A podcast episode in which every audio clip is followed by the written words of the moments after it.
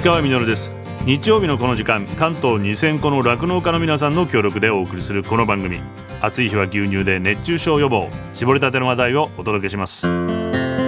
石川み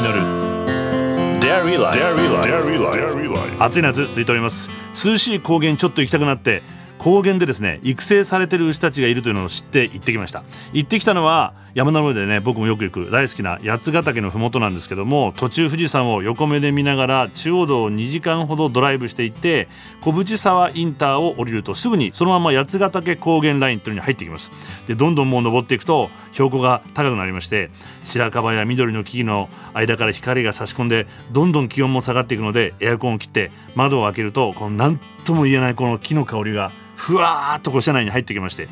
やがてその企業の間をね入っていくと八ヶ岳を背後に山梨県立八ヶ岳牧場に到着します。まずは本庄というところに向かって公益財団法人山梨県講師育成協会専務理事事務局長菊島隆さんにお話を伺いました。よろしくお願いします。お願いします。すみませんお仕事中に。まず牧場のこうどういう全体にこう牧場なのかって目的っていうんですかね教えていただいてもいいですか？えー、ここはですね、えー、肉用の子牛、まあ、黒毛和種の子牛をですね県内の農家さんに販売したり県内の酪農家さんとですね肉牛農家さんから乳用牛と肉用牛をお預かりして管理することこの2つを通してですね山梨県内の畜産振興にまあ、寄与することが大きな目的とされております。それで上りも立ってるわけですねまさに甲州牛って。あれは県の銘柄牛のトップの黒毛和種の高級な一番高級なものです。歴史っていうのは、どういうとこがこの土地で始まったんですか、えーと、ここはですね山梨っていうのは、えー、馬の産地なんです。昔からもともとは。約1000年前からえ？1000年。名馬のブラブランドとしてですね全国に名を馳せていました。聖徳太子が甲斐の国から献上された黒駒黒い馬にまたがってなんと奈良の都から、富士山まで飛んだというですね甲斐の黒駒伝説というのがまあその象徴とされていますけど、名馬の産地名馬の産地その後やっぱり武田信玄公の騎馬隊とかですね、はい。ろんなその大河ドラマをはじめ、馬のシーンもこの辺でよくロケ撮影されてますし。馬場としてもいい場所。そうです。そんなことで戦国時代も遡さ下ってですね大正時代に旧大泉村内の県有地、はい、ここをまあお借りして、はい、まあ、馬の放牧が開始されたと。そそれがそれがここの牧場のスタートです。それからこう牛母っていうことになってですね、まあ、戦後その食糧難を経てですね、はいはい。えー、国はそれまでの、まあ、牛は駅牛ですよね。あのトラクターの代わりといいますか、はい、働く。働く、はいはいはい、それから、まあ、畜産物の生産振興へ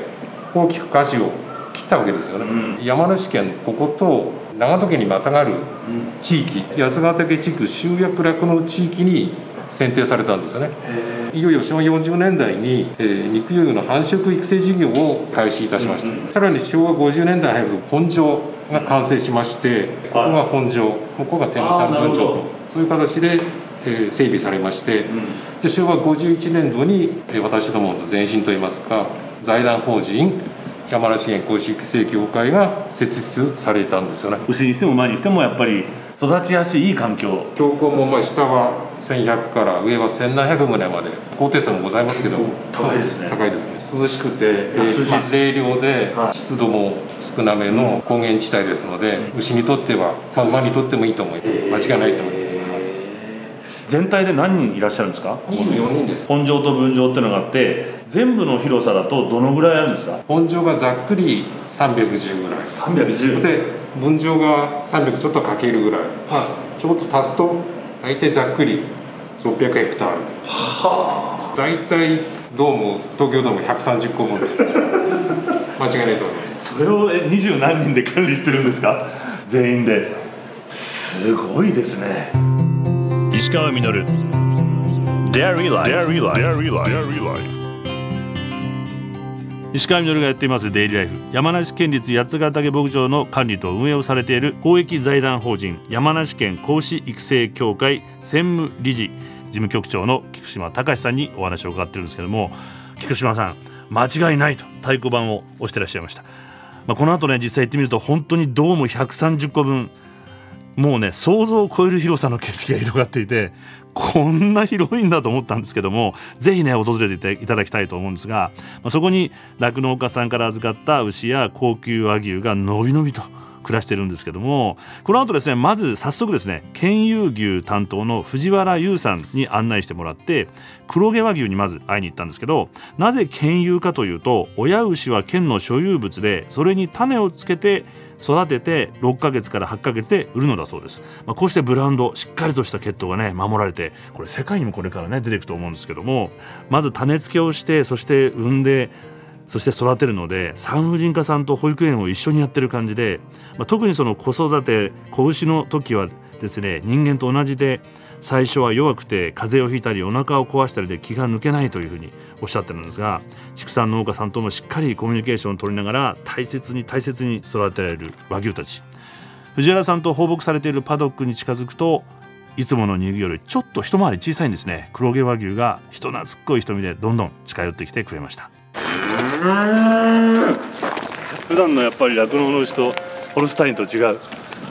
一応ここがあの、はい、まあ、分娩車って呼んでるんですけど、はい、中にあの個別の棒があって、はい、でそこで出産をしたり。あ分娩まさに。であの分娩したばっかの牛は、はい、あの子供と一緒にあの日中もいるんですけど今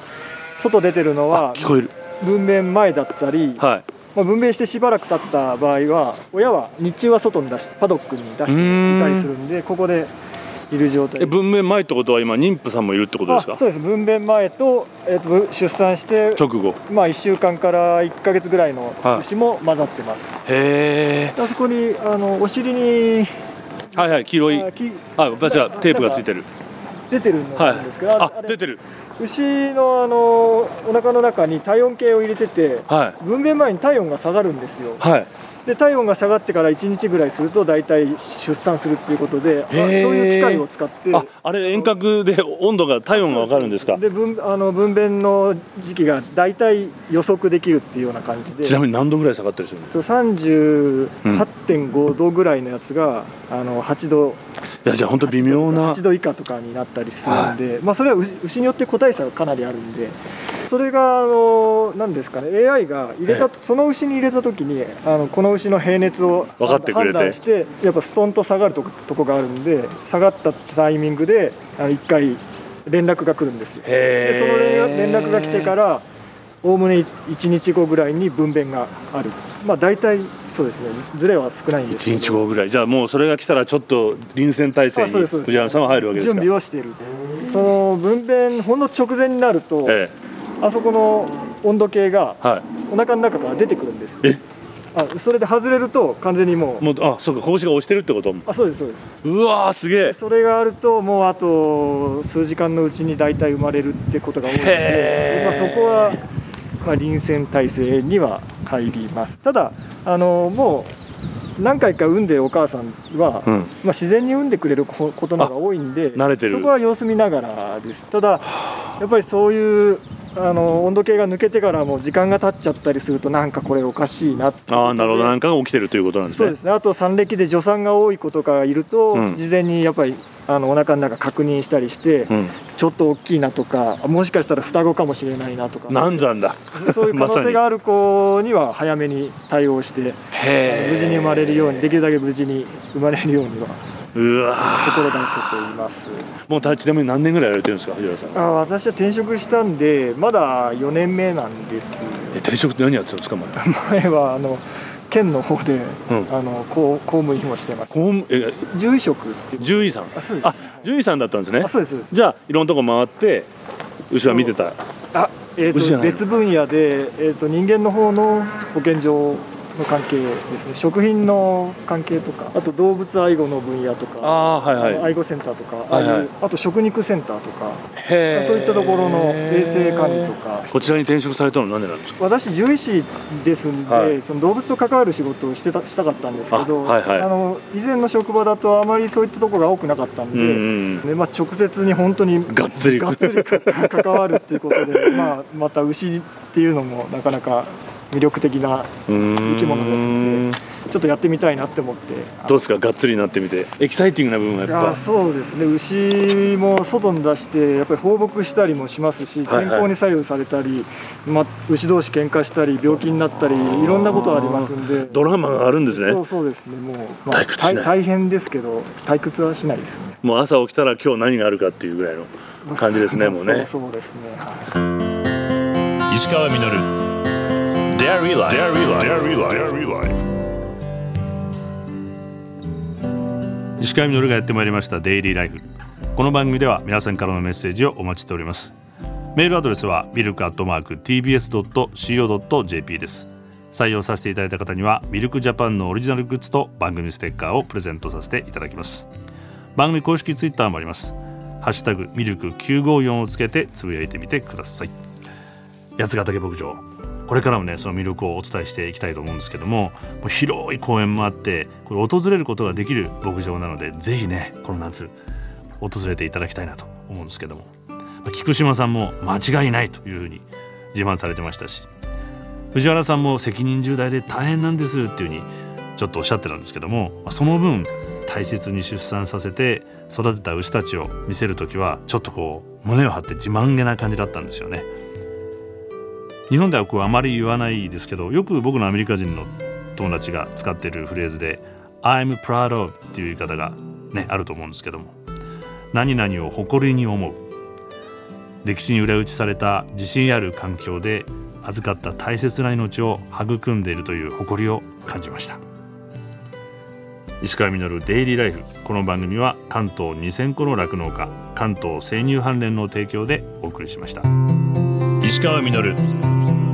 Dairy Life. Dairy Life. Dairy Life.